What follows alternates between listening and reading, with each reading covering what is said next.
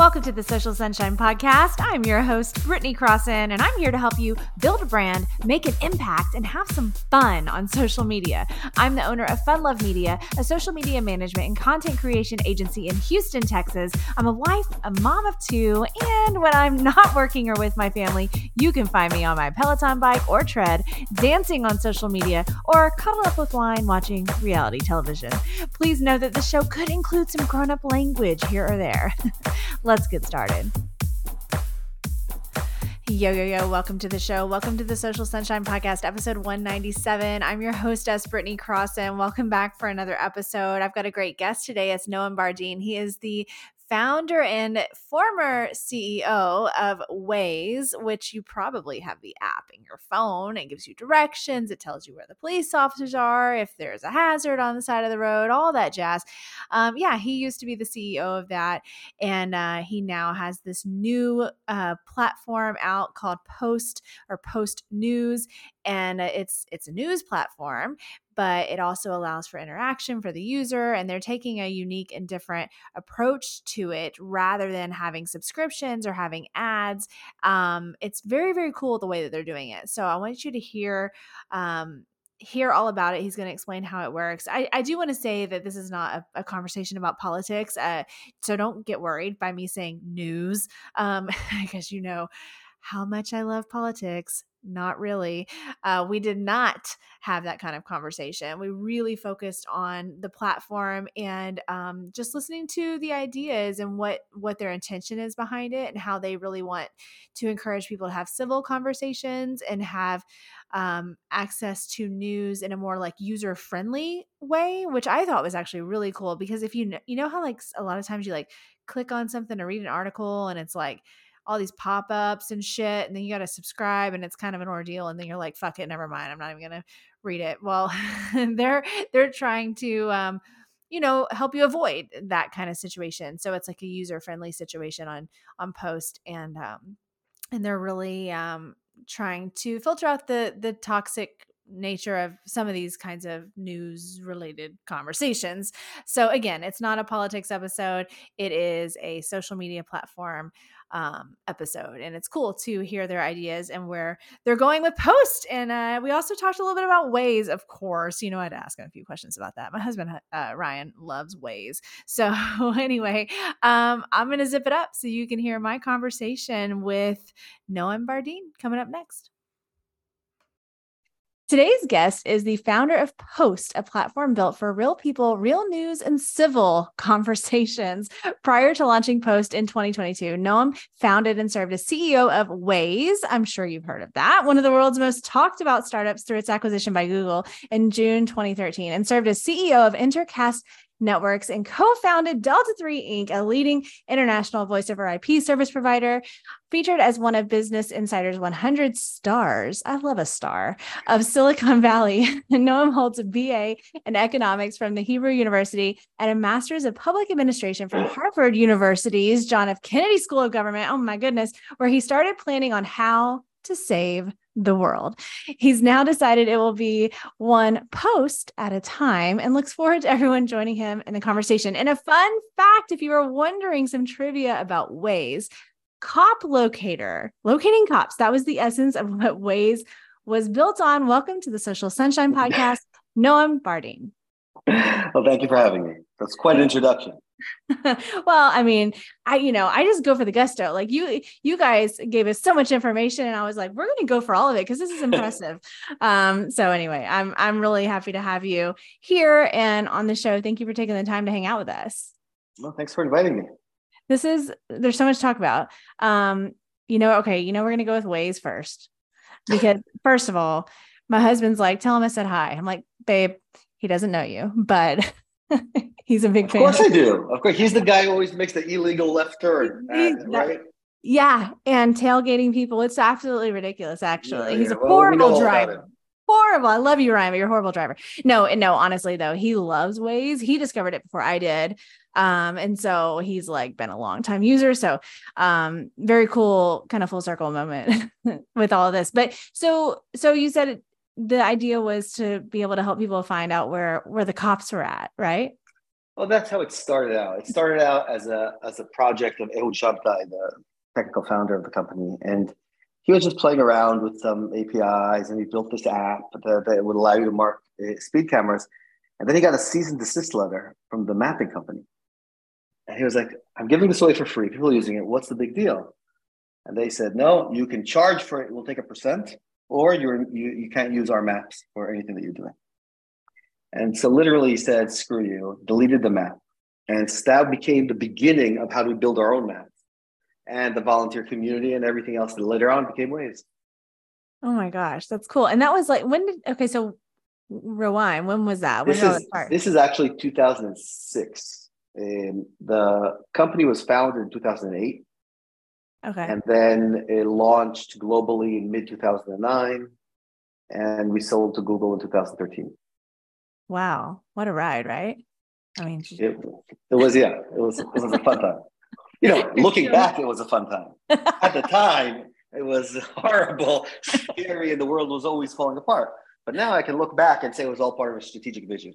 Right. it, it, all brought you here is what we say. It all led us to this point. But yeah, no, I'm sure in the middle of all that, it's it's a lot. Um it's um it's really it's really quite amazing because it, and the way that I think of it, which I don't know, you may hear this a lot, is like we're so accustomed to that kind of technology that that Waze provided, and of course others, where like it's normal life, right? But it just really wasn't that long ago in the big picture of human beings as when we didn't have it, you know? Like, I mean, I'm just old enough to where I remember like having to print out the map, you know, from whatever it was called on the internet and use the paper you know and it's just so cool to think that that that's where where we are but it all feels so normal now you know it, it's really amazing you know when you're starting something new and you look forward it seems impossible right you're basically going to try to move mountains and, and all these problems whatever but when you look back you realize that it happened much faster i was adopted much faster than you thought right once things start they they take off it takes so long to get them to actually start I mean, by star is kind of product market fit, right? When you actually have built something that people want and they're telling their friends about it, right? That that kind of challenge. But, but again, looking forward seems impossible. Looking back, as you said, it was just a few years ago, right? And um, same time also years go by pretty fast these days. I don't know about you. Right? Well that's cool. I mean that's encouraging for any like business owner or somebody with an idea that's listening too because it does seem it's kind of like having a newborn baby. Like like it's like the days are long. They say the days are long but the years are short right? Um so it's a very similar concept and sometimes just as whiny as a baby i think. That, I, actually i never thought of the analogy of a baby. That's a great analogy because the first baby let's say right? the, the first baby seems impossible, right? It's like, how could this happen? What am I doing? They let me out of the hospital with this human being, and I have no license to drive, drive this. What's going on? Then you think about it, that people have been having babies since there've been people. You know, it's like, right. is it really that complicated? So a lot of it's in our head, how we complicate things. Right, right, right. You're you're totally right. A lot of that, a lot of fear of the unknown and mystery and all that. Um, Okay. Well, that's cool. Thank you for humoring me with my Waze moment. Now, shout out to my husband Ryan because he's going to be excited about that. Um, okay, so take me to post. Why? What's what inspired you to do this, and why did you do it? So I've been uh, obsessing over the space of misinformation, disinformation, news, media, social media. There's no really good name for that whole area, but they're all very well, very deeply connected. And with it comes the rise of authoritarianism, which is a global phenomenon that we see that obviously social media has a big part in it, toxicity that social media has done. And so when I left Google, I started thinking about how do we get people to actually get access to better news? And you know, the core experience I was worried about, and I think we all know, is that you're on a social media platform, someone shares an article with you, you click on that article, you hit a paywall, you get all these ads jumping on you, these email capture forms. I wanted to read this article. Like, what do you want? And this is really a change of behavior that I believe is happening today, where you know, if the in the past newspapers were piece were papers, right, and then they became HTML pages, and then they became apps. But the concept, the concept that, that to me as a 52 year old might make sense, but to my daughters who are in college makes no sense. The concept that you're going to go to a website or an app so that someone else can tell you what to read some editor there is going to tell you this is what you're interested in. And then we've got social media, which is every piece of news you could ever imagine and every subject personalized to you, right? So you compare the two things, you're like, oh, like how are these, how do they live together?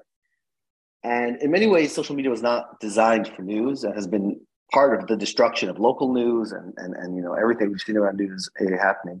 I believe it's very important that we have access to the news. And so we launched, we built Post as a place for social media and news to live together. And we think that when we say live together, it's addressing what we think were the problems with the first generation of social media. And basically, the three things we're focused on that are, are fundamentally different than social media. The first is we want all the content to open in the feed. So you're not jumping to another site and then that site opening up with ads and with email capture form. No, we want it all in your feed. You open up, you read, you move on, right? We don't, we don't have time for this. Perfect. Uh, and that's really the user experience side of things. Second is the monetization side. Our platform has a built-in micropayment economy in it. So you can pay several cents for different things. You can tip anyone a few cents. You can purchase an article for a few cents. And basically everything's accessible to you. But the creator can set the price for it. And the reader can decide whether or not they want to buy it. But it's not subscription. It's not these kind of $20 a month commitments. It's three cents here, five cents there. Right. And, and that's a very different way of looking at things. But when you think about it compared to in, in traditional advertising, you know, a 10 cent read is a $100 CPM, right? So you, put it in perspective, there's more to content than just ads and subscription. And the third thing that, that we're focused on is toxicity. And, and, and social media really has become kind of has brought out the worst in us. And that's by design. You know, these platforms are ad supported, being ad supported. They need you to engage you on the platform. And the best thing to engage is just is hateful content. You know, we get upset and we get mad and we stay on the platform and watch lots of ads. So it works, right? Right. And so this is the third thing that we're trying to change. Wow, that's cool. I what stood out for me, like just thinking as a user, was that you don't have to go like it doesn't take you to a million different places. Like it's there, because that you're right. You go and you go to some they use some weird page, and then these pop up things on your phone, and it's like and then you're like, screw it, never mind. I don't want to read the damn thing. I'm over exactly. it. Exactly. And by the way, that's the problem. we have been taught not to click on these links in social media because we know we're just going to hit the paywall, yep. right? And um, well, we can we can spend hours talking about the news industry, et cetera. But but I look at it always from the consumer side. Right. So what I think consumers want, they want a wide variety of content. They want the social media ability to share content, to to engage with content, to have an opinion about it. I think people are willing to pay something, not a tremendous amount and not for everything, but they're willing to pay something for some things that they care about if it's a seamless, a frictionless experience. And so that's really what we're focused on. How can we make this friction free experience very fast? We're not expecting people to spend hours and hours and hours on our platform, whether to come, get their news, engage as much as they want. If they want to spend hours, that's fine. Let's spend 20 minutes, it's also fine. But we don't want to bait them with hateful content. This episode is sponsored by Fun Love Media.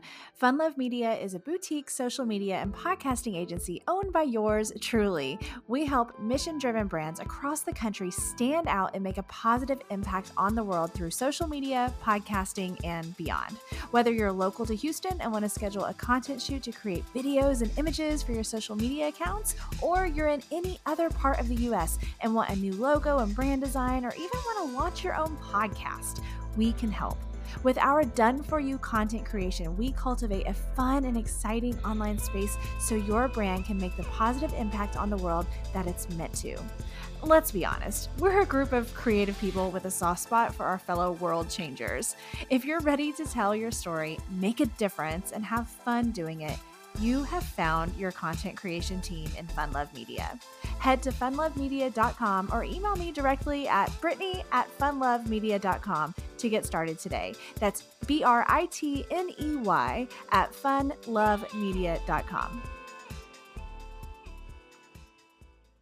So how I mean, God, that's a monster of a thing to deal with is toxicity on online. I mean, how are y'all navigating that? I uh, that's a big question. But like, what are a couple of examples of how you're dealing with that and trying to prevent that? So yes, it, it's it's obviously a, a, very very difficult problem. By the way, it's a problem that does not get solved. It's not like there's a, an answer and then you switch it on, it's done. No. Yeah. But I think the, the first thing comes from intentionality. actually wanting to do something about it. Because if you don't want to do something about it, obviously nothing will ever happen. Right. right. And that's really the case up to now. You know, when you think about Facebook, Twitter, you know, some of these platforms, their toxicity is a feature, it's not a bug. It's the, by design, right? And they know that. And their goal is to dial it down just enough not to get called in front of Congress. Right. so that that's really the limit. It's like not to get regulated. What's the maximum tax, toxicity I can offer that will allow me not to be regulated? Right? And so when you come at it from that perspective, you're looking at it as how can I minimize the moderation? We come at it from a very different perspective. We come at it from perspective of we don't want posts to be for everyone. You know, if you're one of these crazy culture warriors on either side, and you your whole reason for building on social media is to troll people and to dox people and to get involved in these battles, whatever, there are enough platforms for you. Stay there. Okay. Right. we're not interested in you. And so that means that we're willing to throw you off the platform. If you act horribly, you won't be there. And the second, though, from a philosophical perspective, we have scores for every user, and these scores adapt based on what you do on the platform. And so over time, we learn to trust you. We learn how much we can trust you, and we increase your weight in the different algorithms because you're a trustworthy person who's been on the platform for a while, has done good things on the platform, has not been flagged, and has not been uh, no content was taken down, etc. And the flip side, if you are one of those people, we're going to start shrinking your reach, lowering your weight in the algorithms to a point that will obviously throw you off the platform, depending on, on what you do. But we want this to be a place that's that's healthy for what I call regular people. People who are not living in Silicon Valley and are not necessarily billionaires fighting with each other. People that have jobs and families, etc., want to use social media, want to get their news from social media, but are not in the business of being called a communist or a fascist every day because of their opinion. right. That's cool about the about almost like um what do they uh like a um, well like a rating or I'm sorry I'm messing up the words but with the user like showing that like if you if basically if you start being an asshole like you you know you're gonna I mean, get th- shoved into the corner. This is i mean you you you use my terminology which is nice. And the platforms today are designed for the asshole. Right. Right? And they elevate the assholes right? Yes. because they drive this engagement. But it creates this false impression that everyone that doesn't agree with you is evil is terrible right, right? they're all out to get you. They're not right. just we don't disagree about an issue. They are the devil and I am a saint, right? That's what social media kind of creates for you this bubble, this, this tunnel vision of how wonderful you are and how terrible everyone else is. And everything that's not reality, right? If you take your average American, take your, your, your redneck kid from Alabama and your woke kid from New York, put them in the same room, they'll get along just fine. Fine. Put a computer screen between them, they'll hate each other, right? And this is really the challenge. I believe it's tearing our society apart. But in general, it's exhausting. All this hatred is I don't know. I, I, I find that the social media has become so difficult to, to navigate because it's just exhausting and it, it portrays the world as this terrible place where everyone is evil. And that's not the reality. No, it's not. I say that a lot too, of like really what you just said is like, um, is how how weird it is how people will just transform and become like what we call a keyboard warrior or whatever um, when you have a keyboard of any form in front of you, but that that you probably wouldn't act like that in real life. I mean, maybe a few of them might, but not most people wouldn't. And it's well, it's it's wild, like just like the balls that you have for some reason. When I don't know, it maybe I don't know what it is, why people think that's okay, but you're right because most people are not as extreme as what they kind of like seem to be. Seem to be, and, and another aspect of the algorithms on social media is that you begin getting more and more content that you either agree with or that it thinks you agree with, right? Right. And so, like, what happens on YouTube is some, you know, young, eh, usually male, eh, eh, who's unemployed and living with his mother, and he's very depressed about his life, and he's going to go online and and in YouTube query, "Why am I depressed?" And what he'll discover very quickly, all these videos created by really nice people to explain why it's all because of women or gays or Jews or blacks or, or anyone else, right? Right. And so he clicked on one of those videos. Now the algorithm showed him another video and another. And so you begin suddenly realizing, hey, the whole world are Nazis. It's okay for me to be a Nazi because everyone else is a Nazi as well. Look, all the videos are all Nazi videos. And you get into this kind of wormhole of everything, all this hateful content because the algorithm is feeding it to you. Because you read one, so you, they give you another one, you read the other one, et cetera, et cetera, et cetera. And all these things are by design. They're by design to support the business model at the same time at the expense of, of our society. Right. How do y'all, I mean, and this may be another monster of a question, but like, how do y'all avoid that? How do you, I mean, is it an algorithm technology thing that we don't have time for? How do you do that to, to where people pull up post and it's like, I'm going to see a little bit of variety of things. I'm maybe, you know, how do you deal with that? So as I said, it all really starts with intentionality, right? Wanting to do something about it. So, you know, Facebook loves to say how they can't control what's going on there. It's impossible. Facebook knows you're going to buy a car before you know you're going to buy a car, right? They know you're pregnant before you know you're pregnant, right?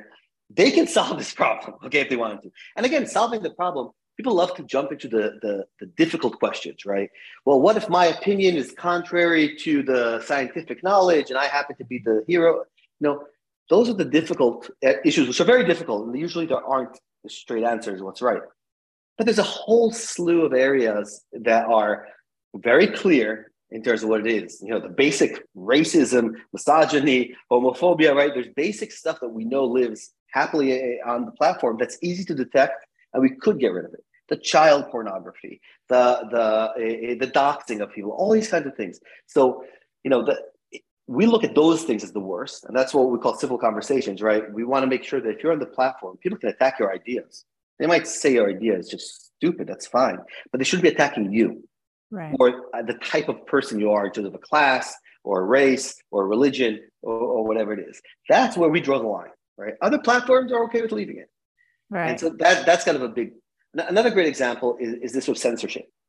The big platforms love to cry about censorship, right? But they're actually the ones censoring. So when you think about the First Amendment, your right, your freedom of speech is from the government, not from a private company, right? The government is not allowed to, to uh, restrict your speech in any way. But then the elections happen in Turkey, and Twitter decides to censor all of the of, of the ruler the uh, opponents. And their answer to why they're doing that is, well, if not, they'll throw us out of Turkey. And that really comes to the question of, you know, what do you stand for? I mean, these are American companies, right? We stand for, for, for ideals in America that should be global ideals. But then to go and censor yourself to the Russians, to the Turks, to the Chinese, etc., that's one of the things we're not willing to do. That doesn't mean we, we probably will never operate in Turkey. That's okay. That's a price you have to pay. If you're not willing to pay any price, then you don't really stand for anything. Right. Wow. Yeah. You just said a lot right there.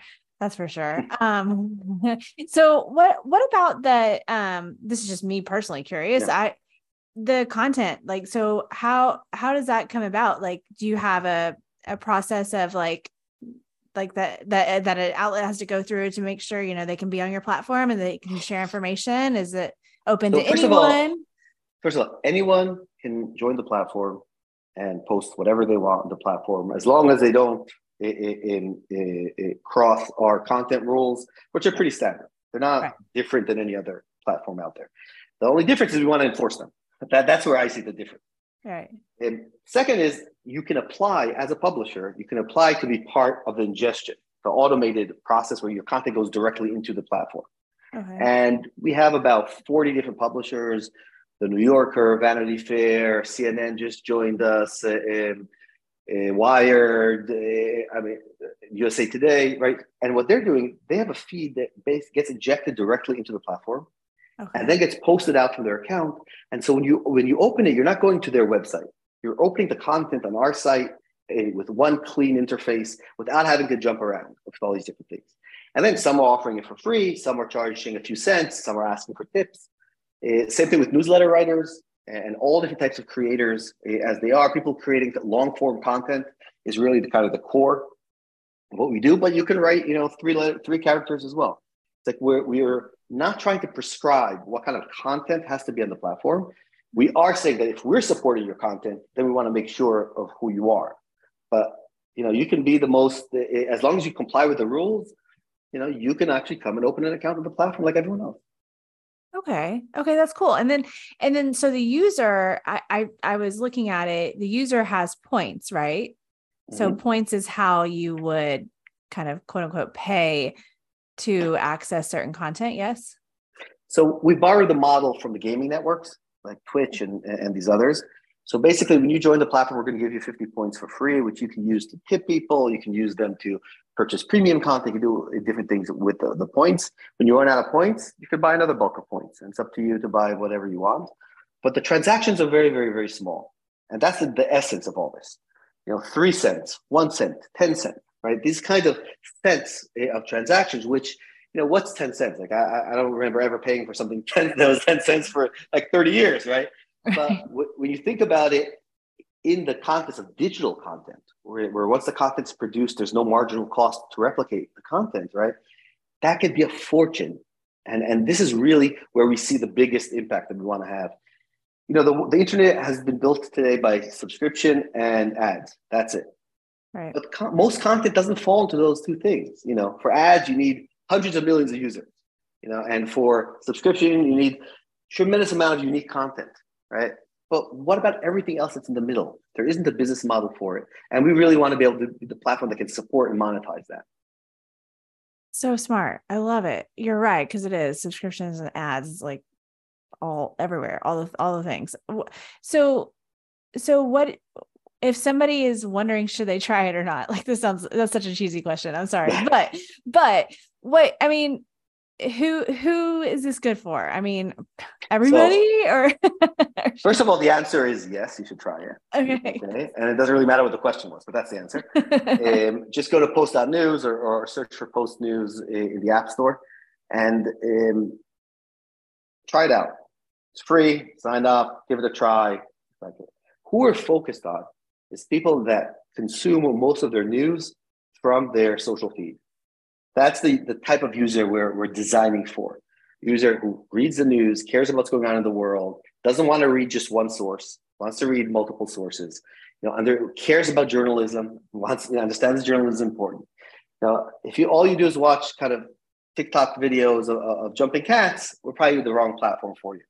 But everyone else who actually reads news somewhere should try it out as a different way of really of reading news in a much more efficient and and to me diversity is the most important thing of you need to listen to lots of different voices yep. and what another problem with subscription is that you get locked into one voice right and it doesn't matter if it's fox or the new york times right you're reading from you're listening to one source that's all you're hearing because you're paying for it et cetera right and so having lots of different sources, I think, can really help you get a better uh, opinion of what's going on. Right. Okay, cool. And maybe also it's good for someone like me that just usually avoids reading the news because of all the crap that comes along with that process. So now I can have an easier, more smooth process because I really do. I don't read a lot of it because it's just, um, you know, can be a bit of a mess it is definitely a mess. And also the question of what is news has become social media has created that everything is news, right? It can be so many different things. And we're each interested in different things. So that really is our goal to make sure that you have a feed full of stuff that interests you and it's all accessible without all these jumping around websites. Right. What what is um what do you think about like what do you have a vision for where it goes? I mean, or is that a silly question? And so I believe we're, we're kind of at the beginning of the second wave of social media. We're mm-hmm. at the end of the first wave. And I think TikTok is the best example, right? TikTok is not YouTube, it's something else, right? But it's something else that took parts of what YouTube had that work, parts of what other platforms had that work, and it built something new that people love. Putting aside the Chinese question and all those other questions, right? They built something phenomenal, right? right? And I think this is the next generation of social media companies we're going to see building, taking parts of social media and building better experiences for them. And just like in, TikTok did that for video, we're doing that for news, right? We think that news and social media work really well together and we want to combine them into one feed that's built for it. And I think we'll see a lot of these things. We do see a lot of a lot of uh, clones. You know, obviously Twitter is going through its uh, issues, uh, and so we're seeing a lot of clones of Twitter. And I don't think there'll ever be another Twitter. I think Twitter was a unique phenomenon that happened at a certain point in time, technology, you know, all kinds of things that happened to make Twitter what it was. Sometimes it was a wonderful thing, sometimes it was a terrible thing, but it was what it was. And I think now we're going to see new things come out. And I think trying to replicate Twitter, it's about the people and the conversation and the history. It's not about the technology and the features. And I don't think we'll, we'll, see that again. Not to mention the fact that we have so many different platforms now jumping up that, that by kind of definition, we're, we're all over the place. Right. Yeah, I agree. Second wave of social media. I like the way that you said that. I agree because um, I remember, you know, setting up my MySpace account 20 years ago. And um and uh, and I do feel like yeah, it's it's a new wave and it's it's different and and yeah, you can't you can't replace Twitter. I've, I've hung out on Twitter very much over the years, but uh yeah, you can't replace it. It's just, it was it was something so special, you know. By the way, same thing with YouTube, right? YouTube is something very special, but again, it was a point in time when yeah. it happened that created this thing, and everything has an arc. By the way, things are not going to disappear. Twitter's not going to disappear tomorrow. Right? That that you know, AOL and Yahoo are still around, right? It's like these things live on for for a long time. But at the same time, I think we're going to see this uh, this innovation that's happening now, new competition, new entries to the market. And obviously, the, the 800 pound gorilla right now is Threads, which uh, which has done something that obviously any startup would love to have the distribution of Instagram attached to it, right? It was brilliant what they did there, right? Yeah. 100 million users in a week, you know, really brilliant. The challenge there is that, hey, it's Facebook, and we all know kind of where that goes. But putting aside the Facebook, the sorry, Meta, eh, the Meta aspect, basically you're, you're replicating the Instagram user groups and followerships, etc., just on text. Right. And so I see a challenge for creators like, do I post on on Threads or do I post on Instagram? And then where where where's the audience? And you know all these kinds of issues that come up when you have two aud- one audience on two platforms. Right. Um, I, I would have gone differently. I would have created a text unit that you can add into the Instagram feed. I think that would have been the, but that would require risk. And obviously, as a large company, Instagram produces so much cash, nobody wants to risk anything. Right. But I think that would have been the, the more interesting solution than a completely separate Twitter clone app of the same people of Instagram you know, with the same similar content. So we'll see how it all plays out. Right. Yeah, no, I agree. I agree that would have been a good idea. Um, and um, and yeah, I think that with threads, what I'm seeing so far, I mean, uh, just in the first few days as we're recording this, but I think, that it's like uh, I think that people that are creators on Instagram, particularly, I mean, you know, Facebook too, but and it's been so video heavy in recent times. I think that it's going to be very interesting. I think there's going to be some people, uh, be one way or the other. I feel like it's going to be like some people are going to be like relieved and be like, oh, thank God, you know, I've got an audience, but I hate making those damn videos. so I'm going to do this and maybe they'll excel. But I think a video creator might have an opposite experience. So it's going to be interesting to kind of like witness that process. and it'll be interesting to see where the audience spends its time. Yeah. Right. There's the creators, which is one half of it, but the other half is the audience. And the audience is going to have to decide to spend my time in my threads feed or in my Instagram feed, right? And and you know, Instagram wants to be TikTok and threads wants to be Twitter. Everybody wants to be someone, something that they're not.